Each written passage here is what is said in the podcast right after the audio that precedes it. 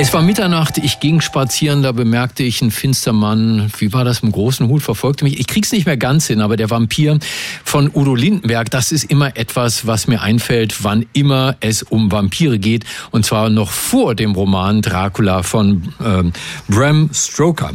Stoker, so ist richtig. So, es gibt zahlreiche Legenden, die sich um das Vorbild für diesen Roman ranken, nämlich den echten Graf Dracula, Vlad der dritte Dragul, wenn ich das richtig ausgesprochen habe, 15. Jahrhundert, äh, der in der Walachei regierte. Äh, dieser Mann soll angeblich Tränen aus Blut geweint haben. Und natürlich immer alles, ja, das ist ja Quatsch, das kann ja gar nicht sein, sowas gibt's doch gar nicht. Ähm, das ist doch dann irgendwie literarische Freiheit gewesen von Autoren und Autorinnen, die das hinterher so gesehen wollten. Aber jetzt gibt es eine neue Studie, da wurde etwas analysiert und rausgekommen ist, es könnte durchaus sein. Und diese Studie haben wir natürlich dem bekanntesten Vampirforscher der Welt vorgelegt. Er ist Mitglied des Komitees des IG Nobelpreises für kuriose wissenschaftliche Forschungen, Vorsitzender der Deutschen Dracula-Gesellschaft und der bekannteste Kriminalbiologe der Welt. Dr. Marc Benecke, live auf Radio 1, die Profis. Ja, einen blutarmen guten Morgen wünsche ich dir, lieber Marc. Gruselige Grüße aus London übrigens, äh, fällt mir gerade ein, wo ich gerade sitze, denn äh, der Roman äh, Dracula, den du angesprochen hast von Bram Stoker, der spielt gar nicht hauptsächlich Transsilvanien, sondern hauptsächlich in London. Also das passt perfekt eigentlich. Passt perfekt, genau. Du bist ja, also ja. in der Gothic-Stadt schlechthin.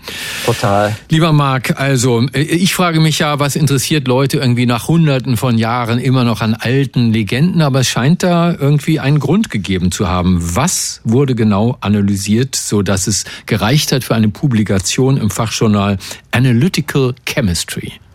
Ja, das liegt gar nicht so sehr an Dracula, sondern es liegt daran, dass es äh, seit ein, eigentlich ein paar Jahren sehr gut, aber seit ungefähr 20 Jahren sehr viele ähm, Möglichkeiten gibt, alte Gegenstände, also auch Keramik und so weiter, auf die Eiweiße zu untersuchen. Und da die Gegenstände manchmal ganz gut aufbewahrt wurden, also nicht so stark gesäubert, nicht wiederhergestellt, restauriert und so, man kann Glück haben, lohnt es sich da mal drauf zu schauen, weil jetzt kannst du so klein in die Welt der Eiweiße, die damals da drauf gebracht wurden, gucken, dass du alles Mögliche rauskriegst, zum Beispiel welche Lebewesen haben damals gelebt oder eben auch welche Krankheit hat der Briefeschreiber gehabt. Das hört sich total äh, crazy an und als ich studiert habe, gab es das natürlich noch nicht mal im Traum. Aber jetzt geht das und zwar sind sie in ein Archiv gegangen, was äh, wirklich echt lange arbeitet. Das kann man äh, nicht anders sagen. Also es arbeitet schon seit dem 15. Jahrhundert durchgehend in Sibiu, also in Rumänien. Und dort haben sie ähm, äh, drei Briefe von Vlad Dracul sich rausgesucht. Von 1457 äh, und von 1475 ist einer.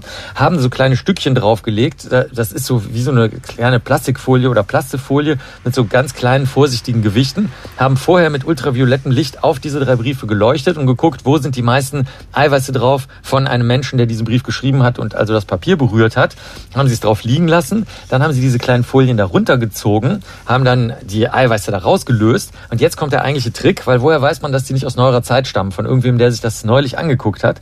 Das liegt daran, dass die alten Eiweiße oder überhaupt alle Eiweiße, die zersetzen sich langsam. Und da gibt es zwei Bestandteile in diesen Eiweißen, die sich äh, besonders schnell zersetzen. Die schaut man sich also dann an, ob die sich wirklich zersetzt haben und nur die nimmt man. Also für die, die Bio gut finden, das ist Asparagin und Glutamin in den Eiweißen und das zerfällt im Laufe der Zeit zu Glutaminsäure und Asparaginsäure. Äh, und die neuen Eiweiße sind halt noch nicht so stark zersetzt. So, dann hat man sich die angeschaut und jetzt kann man das machen, was wir seit einigen Jahren auch in der Sendung haben.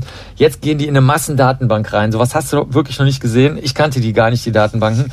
Da sind alle Eiweiße drin gespeichert, die irgendwie an einem Menschen vorkommen können. Zum Beispiel in deinem Hals auf einem einzelnen winzig kleinen Bestandteil in einer Luftröhre oder sowas. Bakterien, Viren, Grünalgen. Durch diese Datenbank haben die das alles durchgeschickt und haben festgestellt, in allen drei Briefen finden sich Eiweiße, die jemand, der den Brief vielleicht geschrieben hat oder zu der Zeit gelebt hat oder der Schreiber oder die Schreiberin, dass äh, die das für den äh, Vlad gemacht haben, dass sie äh, Bestandteile aus der Netzhaut auf den Brief gebracht haben, aber auch Entzündungsbestandteile und gleichzeitig Blutbestandteile. Das heißt, dann haben sie gesagt, okay, wenn was von der Netzhaut und Entzündung und Blut ist, dann hat er vielleicht wirklich Blut geweint. Ich muss dazu sagen, dass ich die Geschichte mit dem Blutwein gar nicht kannte, aber die Kollegen und Kolleginnen, die kommen aus Italien, was wiederum gute Beziehungen äh, nach äh, Rumänien hat und wahrscheinlich haben die irgendwie noch Zugang zu anderen ähm, Quellen gehabt. Und was ich lustig finde, nebenbei haben sie nicht nur rausgefunden, dass der Schreiber blutige Tränen möglicherweise geweint hat oder entzündete Tränen geweint hat mit Blutbestandteilen, sondern es wurden auch ganz viele Eiweiße von Taufliegen gefunden, die wir heute auch noch kennen, also die Fruchtfliegen, die überall an Obst und Essig rumfliegen und außerdem noch Eiweißbestandteile von Reis und Kohl. Also das ist, der, das ist das, was sie da machen. Die wollen einfach mal 500 Jahre in die Vergangenheit gucken und schauen, zu der Zeit, als der Brief geschrieben wurde, was war da los und dass sie jetzt auch noch von Vlad kamen, das war natürlich besonders sexy und hat dazu geführt, dass sie es so schön veröffentlichen konnten. Ja, I say Captain, you say Vlad.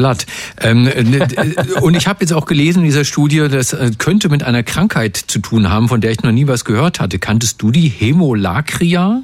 Ja, das kommt daher, weil ich auch öfter mal für Wunder rangezogen werde. Auch in Italien übrigens, wo die meisten der Autoren und Autorinnen hierher kommen. Also das ist eine Zusammenarbeit aus Israel, Italien und eben dem Stadtarchiv in Sibiu, diesem uralten äh, Archiv. Und ähm, ich, das gibt's tatsächlich mal. Und zwar deswegen, weil die Christen und Christinnen glauben, dass Menschen, die gesehen haben, wie Jesus gestorben ist, oder die davon träumen oder die das äh, nacherleben heutzutage, dass die möglicherweise Blut weinen. Und das ist ein Riesending. Und ich habe auch schon einen echten Fall veröffentlicht in der Kriminalistik, die von von äh, allen Landeskriminalämtern in Deutschland rausgegeben wird, über Blut schwitzen. Also das ist tatsächlich ein Thema, die, das äh, Blut rauskommt, weil natürlich glaubt es dir keiner und alle denken, du hast das gefälscht. Aber in sehr seltenen Einzelfällen kann das Menschen wirklich passieren und die gelten dann eben als besonders wundersam oder hier in dem Fall als besonders gruselig. Wahrscheinlich hat ihn die Last seines Amtes so sehr niedergedrückt, dass er am Ende Blut geweint hat. Die Wahrheit über Graf Dracula. Lieber Marc, vielen Dank dafür. Das war Dr. Marc Benecke live auf Radio 1. Die Profis.